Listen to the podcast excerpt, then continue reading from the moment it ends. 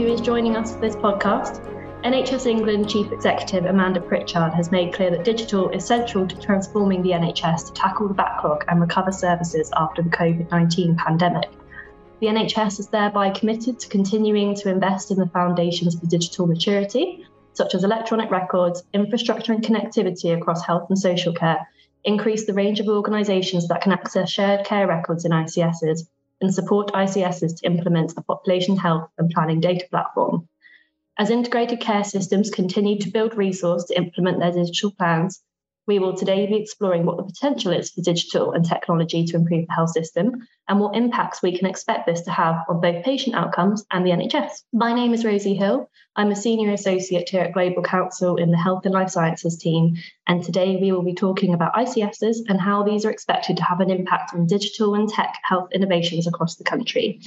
To discuss this and more, I'm delighted to be joined by Bríd O'Brien, Director of Innovation and Digital Health at NHSE, Matthew Swindells, Chair of the four trusts that make up the Northwest London Acute Collaborative and former Deputy Chief Executive of the NHS, Dr. Phil Richardson, Programme Director for Dorset ICS and Strategic Advisor to the Board, and Dr. Harpreet Sood, practicing GP and former Associate Chief Clinical Information Officer at NHS England. Bríd, we have witnessed much change in the digital health landscape in recent years, with NHSX and NHS Digital both integrated into NHS England in just the last year.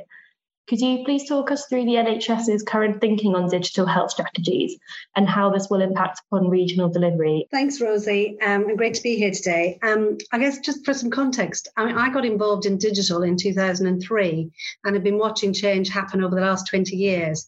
And I have to say, thankfully, things have changed incredibly. I was just reflecting how implementing EPRs in those days, we didn't even have CCIOs. I mean, it's quite unbelievable when I reflect, but nothing like the change in the last two years, which I think is unprecedented, much related to COVID, but actually it's really made digital a, a real inherent part of how we deliver care. So I think that's a really significant change. And obviously, we've learned lots uh, during COVID. And one of the things I think for me the prevailing learning is how we can collaborate and work much more effectively as partners when we have some a common sense of purpose. So bearing that in mind, I think um, the changes in the centres, so the new NHS Transformation Directorate led by Tim Ferris, I think this is bringing together um, you know, the organisations like NHSX, NHSD, um, and other organisations uh, to enable that partnership working.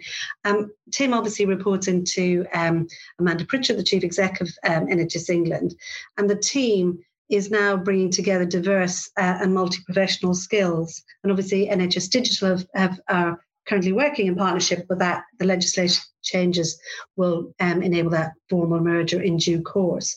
So I feel quite excited about the changes at the centre um, in terms of probably what it means to local systems because a lot of them never knew the difference between NHSX, NHSD, who did what. So it's more of a cohesive um, offer from the centre. Um, and obviously, the ambition is how do we take digital out of silos and make it a, a, put it at the heart of what we do in the NHS, whilst accelerating recovery of routine services and tackling the backlog. So, you know, we really have to redesign services. And for me, I can't think of a uh, an improvement use case in healthcare that wouldn't involve technology at the moment. Uh, so it really has to be not front and center, but absolutely uh, an inherent part of ambition setting. I like the idea of how, if you really want to imagine how we can do things differently. And personally, I think we have to do things differently. We can't continue as we are. Actually, asking the question how can digital positively disrupt how we do things and enable us to do them very differently with an absolute focus on uh, what this means for patients, including digital inclusion, but also um, how we make sure the user voice is front and center. So that, you know, bringing together the various organizations, including improvement capacity, into one uh, team, I think is a really positive thing. But then think about what that means for regions and ICSs, I'm going to focus on the work that um, my team have been leading on, which is our Supporting People at Home program. And that's involved, uh, you know, us, national funding and, of course, the funding I think people find the programmatic funding difficult, so that is being looked at. But national funding with the sort of wrap of support and the funding around themes, but the decision about what to focus on is a local decision. We all know sustainable change happens locally. So for me, the, the role of the centre then is how do we enable rapid sharing and learning to avoid duplication across the system? And that's we've had some really good uh, feedback on that, and we did have an Ipsos Mori uh, evaluation which showed that actually, if you give uh, if you give a support offer to systems local systems will deliver. And I think that's what we're seeing. So I suppose for me, that's one of the most important things. And it it's really important to say that when I talk about local systems, I'm talking about health and care because I think that's a really important part as we move through towards ICSs. So overall, I think it's a really good thing that you know we're we're it's about partnerships throughout throughout the system at all levels, both um, horizontally and vertical. And I mean genuine partnerships, so less hierarchy and more how do we work together and create the um, conditions for local systems to succeed. I'm going to stop there because I'm sure we'll come back around the loop on this. But thanks, Bríd. I particularly like that question how can digital positively disrupt? That's a great way of phrasing it. Um, Matthew, in June, the government published its plan for digital health and social care, which takes into account the role that digital technology can play in improving healthcare. How effective a role do you see this having, given the state of politics in the UK currently? There's some things that are going to change and some things that, that will stay the same uh, around technology. I think the publication came out a couple months ago. It had some great strengths, but its big weakness was that it's again a technology document, and the the focus that we need to have is Bríd's point about what is actually going to change the way in which care is delivered, both in terms of quality and in terms of, of, the cost of, of, of delivering care. Now, we've got at least temporarily, a, a Secretary of State, Steve Barclay, who's very data driven, doesn't think he's a software engineer, unlike at least one of our previous Secretaries of State, but but but but does expect um, uh, to see data driven uh, answers. And given the pressure the NHS is currently on, under, both in terms of services and in terms of money, and the language that's been used in the uh, leadership campaign for our next prime minister, which has lent into the the NHS is a is a black hole. We've given them a huge amount of money. What are they doing with it? Kind of, we are going to have to, regardless of who the Secretary of State is. I think the first question that will be coming down from the centre before anyone says here's more money to, to, to, bail out the NHS's current position is where did the money go before? How is it being used? Are we el- eliminating unwarranted variation? Can we see standardisation around best practice, etc., etc.? And we've been poor at articulating that. And frankly, lots of parts of the country, or at implementing that. So, so I think that we will see one of the blinding lights that will cut through the political confusion at the moment will be the one which says the NHS is going to need to do better with the money it's got at the moment, and technology is one of our few ways through that. And as we start to do that, we start to make the argument about whether the NHS is efficient or or or, or not, and therefore make the case uh, in the run up to the next general election about whether the uh, about how much more money the NHS is going to need going forward. So, so, so I think technology and the use of technology and the use of data are going to be at the core of this. I think ICSs have a really big challenge at the moment. I mean, they are in the forming stage of their life. They've been given a system with quite a fragmented uh, technology environment. I think some of the uh, uh, some of the instructions out of the centre, um, such as the guidance that ICSs should start to standardize around an electronic patient record for hospitals, a standardized GP record, and so on to reduce some of the variation is absolutely first rate. I was really pleased when I took on a chair for Northwest London that the four hospitals there had chosen to standardize on one electronic patient record. It didn't really matter which one it was. It was the fact they were going to have one record that was the important thing when it comes to, to, to design to designing the services. But it's really hard for the ICSs as they stand at the moment to impose discipline on poorly behaved providers at the moment. And so it does actually require the providers to step up and take their role in the system and actually start to behave like part of a system and, and, and, and not like uh, individualized beasts. And the ICSs are going to need help from the centre to create an infrastructure that people can uh, innovate around. Because if we're going to do service driven change rather than a technology driven change, if we're going to be driven by who are the excess patients coming into an A&E department or lying in our hospital beds and which of them can be managed by technology and which of them can't and what are we going to do, then you get a set of technology de- decisions which need an infrastructure in place. And, and I do think that some of the stuff that is not in the plan that was published, but is coming out loud and clear from the centre around the federated data platform and the work that Ming Tang and her team did is absolutely crucial. I mean, I, I, I frequently think back to when uh, I was chief operating officer and responsible for technology at NHS England. And Frimley Park came to me and said, We've been talking to Harvard University, and some of their professors would like to do an analysis on population health needs in our patch, and we need a million pounds. I said, Well, sounds like a lot of money, but actually, to get that quality of analysis, maybe it's money well spent. Sent me the proposal. And it was £800,000 worth of gathering the data together and £200,000 worth of uh, intellectual population health genius from, from Harvard we slow up our ability to innovate around quality of care, around uh, cost of care, and around population health. All of the time, we are reinventing the data platform every time we want to solve a hard problem. And so I'm, I'm very excited that Ming may have put a finger on, uh, on driving forward a piece of basic infrastructure that, um, in a federated way, which will allow ICSs to do their own thing, but do their own thing starting from the going forward rather than having to go back and remine again for us. So, so I, I think it's a bit of a curate's egg at the moment. I think it's a big challenge for ICSs and it requires the systems to step up and not wait for the ICSs to do it for them. And I think some of what's going on from the centre is, is genuinely helpful in creating that infrastructure. To Phil Richardson, thank you for joining us today. You are the Programme Director for Dorset's Integrated Care System. From your point of view, what are the key challenges for ICSs in improving and harnessing digital technology? I, I think this is a great question. I think both Bríd and Matthew have touched on it already, really. The I, I want to start with a couple of controversial comments just to set, set the context based on my experience, and then I'll, then I'll, I'll broaden it out to explain uh, why I've said that. I, don't think digital is about technology, and I and I think there's probably something that we need to think about is the question we're trying to answer rather than the solution we're, we're trying to adopt. And I think the challenge we've got with digital is it starts in one of two places. It starts either with a telephone directory of information we've gathered for some reason historically in separate places, or it starts with here is a technology and how it could help improve things. And I think really we need to start with well, what is the question we're trying to answer, and what therefore is the design that we would like to run?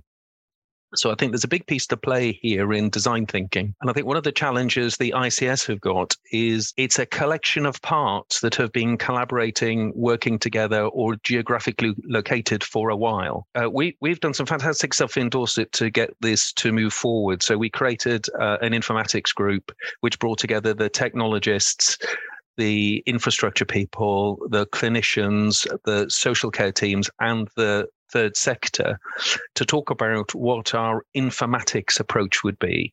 Um, and that's created um, an integrated strategy that we've got for the system, which has about 450 people all being aligned behind one plan. But then, if we look at the 109 organizations that are involved, working across different histories with different um, data held in different ways for different reasons, and, and, even though we've got a very successful integrated care record and we're part of the Wessex Care Records program, we've still got people getting letters from the same hospital, which are on slightly different format at different times with different nomenclature and different layout.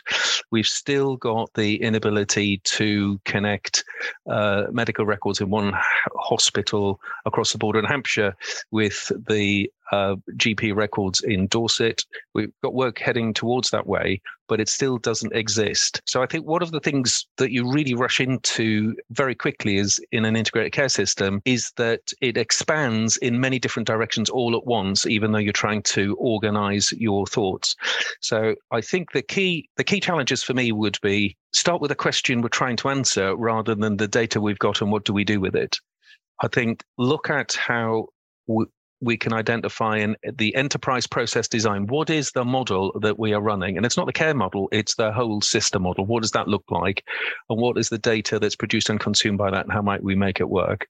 It is make sense of the skills and resources you've got across the patch. And I, give an example of the the sort of scale of uh, people that we have in this space. And then I think it is how you work part of a national conversation and part of a local conversation. So my my my sort of second controversial point is around I don't think policymakers can be supporters.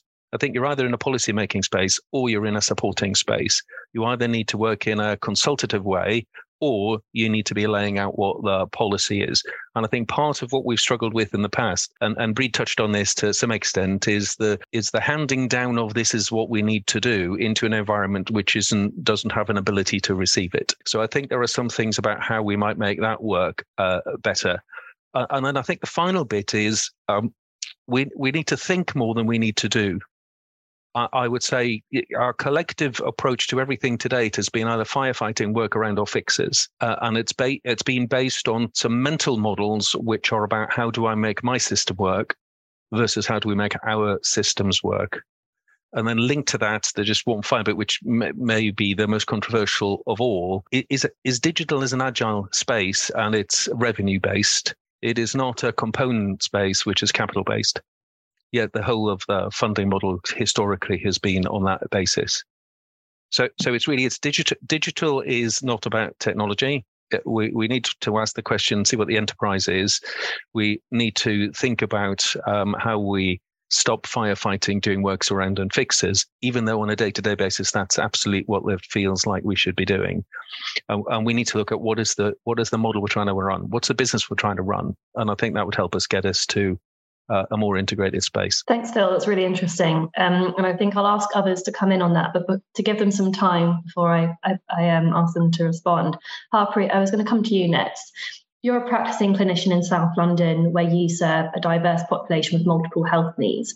What impact do you think better technology can have on your patient population? And what do you think are the main challenges for GPs when seeking to upscale technology at the clinical level? Thanks, Rosie. Um, and, and great to be uh, with, with colleagues today on the podcast. So I, I think um, a few things to just reflect on. Firstly, COVID certainly has uh, increase the acceptability of using digital solutions in the health system. And I think increasingly so, you know, main across secondary care, because primary care has been on a trajectory where the use of electronic records and other tools have been in place for a number of years. But but we've certainly seen a greater uptake in um, secondary care. And I think from the primary care perspective, that's also been uh, we've seen the acceptability from patients' perspective, patients who are willing to engage via text messages, who are willing to engage by online consults such as e-triage, and even uh, in you know some cases virtual consultations through a uh, video consult. That, is less and less,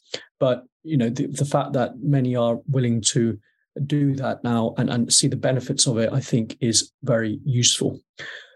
I think linked to that, what I've seen uh, over the last two years in particular is the mindset from clinicians also change, which is the biggest challenges we've seen uh, often in in healthcare systems, I think, and particularly across the NHS, is the increasing amount of resistance from clinicians, clinicians who are willing, who are not willing, sorry, to give up everything they do because everything they do they think is important. So that mind shift of task shifting I think has often hampered uh, a lot of the progress that we would want to see in digital. So I think COVID has really shifted that mindset and accelerated that, which I think is a positive thing.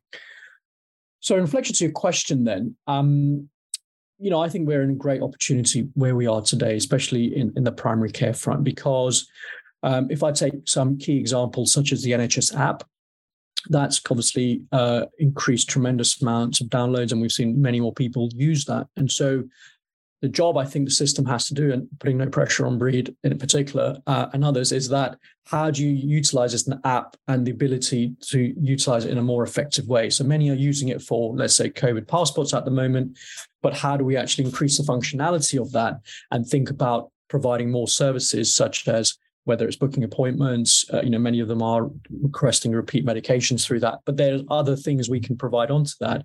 Um, and I know Matthew was very involved with that when he was at NHS England. So, but I just think it's a very unique moment for us to capture that attention from the patient's perspective. So that for me is a big part. The second is again, like I was saying, because many are now engaging with platforms to communicate with their clinicians or other healthcare professionals, such as text messaging services and beyond. I think this is a really good opportunity for us to think about remote patient monitoring. So if I look at my workload, a lot of the work that GPs do as in terms of annual reviews, screens, monitoring for regular, let's say blood pressure, asthma reviews, COPD reviews, you know, many of these can be done virtually. You know, again, it's not for everyone, but I often find that if we start thinking about everyone, then obviously that may slow things down. But why don't we capture that population that is willing to engage? Start with those, and then we can focus on those that may need additional support, infrastructure, help, and and many of them may actually come in. So, but the problem is if we start focusing 100%, we we then don't focus on that 50%, for example, that may wanting to engage with digital. So I think there's a real opportunity there for us to do more, and that includes you know sending surveys through text or an email, getting them to fill that out. So we start recording the annual screens. You can even then send them the forms to do their bloods and all that kind of remote managing patient aspects of things. So I think there's there's that big opportunity there. And the third thing from the patient's model, which I think links to how we provide more care, is to think about virtual care models. So in primary care, for example, in particular, we've seen an increase uh, uptake in the additional uh, roles that have been provided in primary care. So physios, pharmacists, paramedics, physician associates, and there's more likely to come down that route. And that pre- presents a really exciting opportunity because rather than relying on the GP, for example, to do everything, we are distributing the model now where we are thinking about all these other healthcare professions that can support chronic care management, primary care. And so picking up on Phil's point, you know, again, this is not about the technology per se, but it's about how do we use technology to do multidisciplinary team working and provide an infrastructure in place that allows us to create virtual care models so that those that may not be able to complete things online, we can do virtual appointments such as group virtual consultations or whatever it might be. But I think really exciting opportunity there. So that for me on the patient lens is, is, is some of the a few things that I think we should really uh, leverage on and capture on while, while we have the moment. On the clinician side, I think, you know, again, we have an acute problem, which is shortage of staff. You know, we have problems with recruitment and retention, which then presents challenges around the headspace to actually make a lot of this happen. Now, I think many want to do this, but many are like, well, actually, I just need to crack on with the day job. So there is that friction we're experiencing at the moment, more so than usual at the currently. And I think that will, as we head into the winter, it's likely to be like that for, for a while, which is, yes, I really want to do this. I really find this exciting, but I just can't think about this because of the acute pressures I face in today's work. Now, there are ways around that, which you can provide dedicated staff that do the heavy lifting. So you get the engagement from clinicians. But also, if we have the right incentives in place and we have the right uh, mindset place, I think we can also get over that. Uh, clinicians on the whole are willing to engage on it. Many are, you know, understanding the importance of it. Many realize the importance of quality and safety and the evidence around why this works and this may not work. And so the fact that we are engaging in one that I think is a very big step forward. We just need to capture that in a way that allows us to make progress on it, which I'm hopeful on. So that's what I think from the clinician angle uh, we just need to think about in a bit more detail. Great, thank you, Harpreet. And Matthew, I don't know if you wanted to come in there. Yeah, thank you, Rosie. I just wanted to pick up on a couple of things that that, that have been uh, said. The, the, first was, I think, uh, there was an important comment about about think more. I think the NHS has a problem with doing now and next at the same time, and it's really important that we do because we're seeing failures coming out again, new failures from the respond urgently to the latest initiative without the bigger thought of so what's going to going to look like in six months time and what would it look like in two years time? And what's it going to look like in five years time? If you take uh, the virtual ward program which i think is a fantastic program uh, virtual ward program gets launched. You've got some respiratory physicians really enthusiastic in one place, some heart failure physicians really enthusiastic about it in another place, some GPs really enthusiastic about it in, in another place. Sooner or later, all of these patients will be being managed through a virtual ward in all of the places. And we're not, we don't have what's the infrastructure platform that's going to tie that together and tie it back into the electronic patient records that GPs and doctors and nurses are, are, are using. And I think that's too hard a question for most ICSs to be able to step up and deal with at the moment. So I think getting get, getting that balance between I have a problem I want to solve, I know what I need to do urgently because we have a panic on. But if we do the wrong thing now, we just spend our time unpicking or, or repeating the failure by trying not to look like we've had to unpick doing the, the wrong thing. The, the other point I just want to pick up was, was, was Harpreet's point about engagement. We've not talked um, much about health inequalities, um, and and I do think as we as we map out a digital uh, strategy, we have to work out what our digital exclusion strategy is at the moment, and and there are two standard answers, both of which are unacceptable at the moment. One of which is the trickle down answer, which says, well, if we take all the people who've got technology out of the way, it gives more time for all of the people who don't have technology. Well, unfortunately, that's not the way the NHS is. The the the poor the sick, the confused, the people with mental health problems, the people who are very elderly, they are most of our work. So providing a technology for working age adults is a good thing in its own right, but it doesn't actually address that.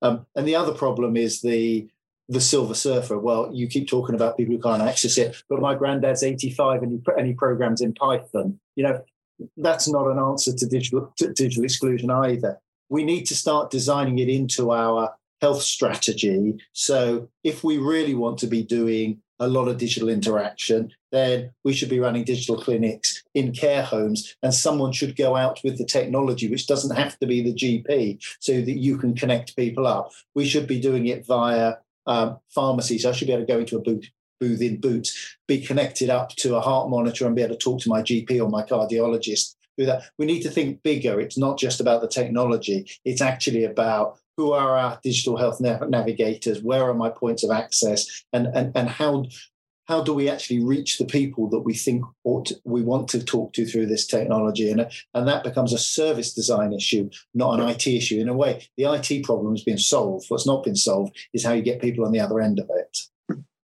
Thanks, Matthew. Um, a lot of questions there to be answered, and perhaps I could pick on Phil and then Bríd to um, give us some solutions to those. I, I think with Harpreet's um, excellent summary of where, where we are in uh, primary care is it, it is burgeoning with opportunity, and and yet there isn't the space to think, uh, and and in a in an interesting paradox, the the thinking space would help reduce the work pressure and it's and it's how we play those how we play those things together. And i think there's definitely a role for uh, people within the national teams and the local teams to help facilitate that process but not replace it. Uh, uh, my, my personal experience of uh, of having a fantastic response from clinicians right across the patch, uh, both medical AHPs, uh, ancillary support, and social workers, is that there's a huge contribution to make if they've got the time to think about things and, and some structuring to help uh, make a contribution. And, and on the on the back of that, we've got an intelligence service running, which allows us to be uh, able to analyze our hospital data, mental health data, our social care data, our local authority data, all, all, all, through a single lens. And so we could talk about people with social care provision who've had a mental health episode, who've been in ED, who've got this t- type of uh, profile or this type of need. So we can identify cohorts of people in that way. And our, and our conceptual thinking is taken out into a living laboratory, which allows us to deliver services in practice whilst doing research in, uh, on the fly almost, um, and you could potentially change services. The technology would allow you to do on-demand service change, so you don't have to lock something in. You can you, you can change it. And, and if I just want to connect that to Matthew's point about the exclusion. You, you can run digital without the person actually being involved with it at all. The house will just wrap itself around the individual, or the environment will wrap itself around the individual. And we think at the moment, if I just take um, some of the work that we've been looking at locally, you, you, can measure wobbliness in the home without the person actually having to press anything, log into anything, check anything. And you can send that information to somewhere or somebody who could say, actually, that's a little bit out of scope. Um, and we need to we need to do some intervention. And I, I just one last quick example is we we working with the local authority doing infrared photography of homes to look at heat loss, and we could look at relatable data which says here's a home that's dark, either there's nobody in, or there are people in who haven't got the heating on, or the home is really well insulated, but it's out of kilter with the others in the street. So perhaps that's not it. We can identify who they are from a clinical record, and we can dispatch a first responder who might be a neighbour with a cup of tea to check if they've got the heating on. You can do those things, but you need to think about what it is you're trying to solve we're in a real danger, I think, of being overwhelmed by the technology. If I look at just some of the SME work that we do with through the I sit on the AHSN board, and we just look at some of that, it's an overwhelming number of companies trying to do something that's trying to be triaged through an innovation process, trying to be pushed into a digital ecosystem that hasn't really been designed. So, so I think there's there's just something about taking a pause, checking what the jigsaw box lid looks like before we all start looking for the sky pieces. Thanks, Phil. Bríd? Gosh, there's so much here, isn't there? I could comment on lots of things. But if I could just, I think coming back to Harp, something Harpreet said and then something that um, Matthew said.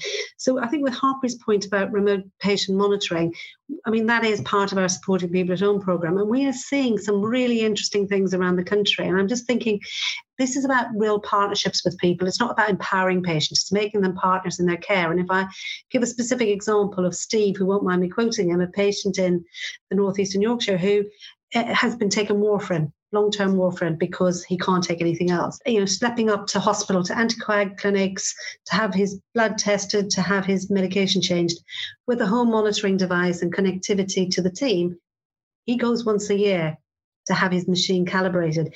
He's gone to Spain. He just tweeted a couple of weeks ago. He's been in Spain on holiday because he's constantly monitoring and connected. He doesn't come back with his INR completely skewed. He stays within therapeutic range. So there's a huge opportunity here, I think, about partnerships with patients and self care that will absolutely reduce the need for some of our reactive care. So I absolutely agree with Harpreet that I think remote patient monitoring offers some really good opportunities. And then just to t- touch, Matthew mentioned care homes. We're seeing really good um, partnership working between health and care, where we're putting in uh, vital signs monitoring into care homes, but simple, simple technology supported by people teaching the care staff how to do it. And then when they when so when um, a resident is unwell, instead of speaking to the GP and saying Mrs. Jones isn't so good today or she's off her feet, the GP is also getting, and her NEWS score is X, and her objective data, you know, her vital signs are Y, because they're, they're able to collect that data. And I think that's changing the dynamic and the trust and the conversations between health and care. So I think it's technologies enabling that, but there's a whole cultural change happening in some areas. We also have some examples of ambient monitoring in care homes where actually, you know, you're not disturbing people at, at night because you can tell whether they're moving, but equally ambient, ambient monitoring in homes that tells, you know, is somebody how much water are they using? You know, how, how you, you really start to get a whole picture of how often they're going to the toilet, as well as perhaps some vital signs measurement. We're building up a really good picture of people, I think, and what's going on in their lives. So I think it's a really, really exciting piece. And just to touch on one last thing, which was Phil, I think you talked about um, you know people collaborating, and um, with the virtual ward program, the National Virtual Ward program, we have weekly sessions that ICS has come to. Anything from 150 to 250 people turn up weekly, and it's them sharing the learning. It's not the centre saying it's us facilitating, as you said, uh, enabling people to sort of collaborate.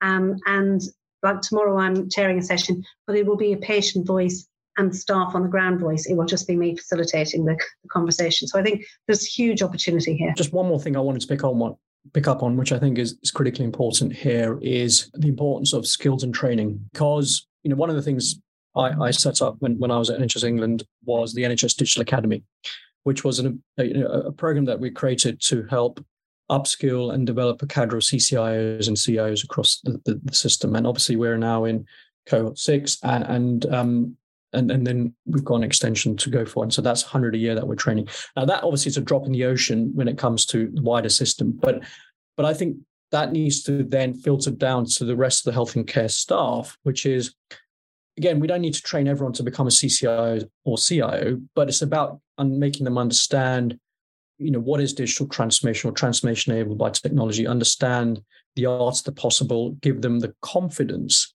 that what they're doing is um, you know, is possible, but also giving them the art of the possible, which is by learning through others and, and making sure that we work in collaboration with industry because the NHS really can't do this on their own and they need to do it in, in partnership. And I felt that when I was uh, involved in the early stages of Digital Academy, which we were setting up, not only did it instill a sense of confidence that we can uh, do this, but it gave them the green light to go and push this innovation, which is often a challenge with many clinicians and healthcare staff, which is they're all fearful of feeling, is this the right thing for me to doing? Will I get this wrong? Um, and I think we need to create a culture which is around you know, taking that risk, but also reimagining care in a different way. Because if we end up digitizing what we're doing today in the same processes, we would have really missed a trick. This is about really thinking deeply and saying, how do we do this thing differently? And that picks up on Phil's point around design thinking and design workshop. But it's that skills piece I think really is important here, which will allow the confidence, allow them to show what the of the possible is, but also importantly, develop a network in their regions, in their locality, so that they can share the knowledge and the insights. And I've been to the virtual ward stuff that um, talked about. And I think that's a hugely powerful example of a group where we're learning from each other, but also developing a network where we can reach out to one another and say, I'm thinking about doing it this way. I'm thinking about doing it that way. What do you, you done? What's worked? What's not worked? And that will come through upskilling and developing these learning networks amongst the communities. Thank you, Harpreet. We probably have time for one last quick question. So, Bríd, I'm going to come to you. We've talked about government priorities and how we can expect digital innovation to affect clinicians. What do ICS leaders need to be doing in this space? Actually, in our conversation, we've sort of been answering that because it really is a mindset shift. And for some people, it's not a huge shift. But I think, you know, Harpreet's talked about the Digital Academy, which I think is fabulous. But I do think it's still strange that we have leaders developing digital skills. We have leaders developing other skills. Actually, for me, a leader has to have rounded skills. And sometimes that is also recognizing that you as a leader don't have strength and depth in a particular part, but surrounding yourself by the right people. So I think a mindset shift change uh, to be open to the opportunities that digital can offer and also to be mindful of the challenges because this isn't easy. Let's not pretend. Uh, I think we've heard why it's not easy, but equally to surround yourselves with people who are bringing a rounded view. So it's not like the really tech technophile. It's like people who are grounded in reality. So I think you need people who understand improvement, who understand digital, who understand the operational pressures, and it should definitely be led by clinicians with a very strong user voice. So I think for me, that's probably the rounded leadership, but a mind being open to the opportunities that digital offers. And it would touch on Phil's point earlier. I do think we need to think about this as a revenue model. Capital is becoming slightly problematic in how we fund. It's a service, it's not an asset. So I think there's a there's an opportunity there we need to address. Thank you. That seems like a positive note to end this on. Um, I think that's all we have time for today. This is the third and final episode in our mini series on integrated care systems. If you want to catch up on our other episodes on workforce and health inequalities, then these are available on all our usual channels. As always, if you, your business, or your investment is exposed to the challenges we've discussed, don't hesitate to get in touch. You can find contact details for myself and our sectoral teams on the GC website at www.global-counsel.com or via the link in the podcast notes. My thanks once again to Bríd O'Brien, Dr. Phil Richardson, Matthew Swindells, and Dr. Harpreet Sood, and thanks to you for listening.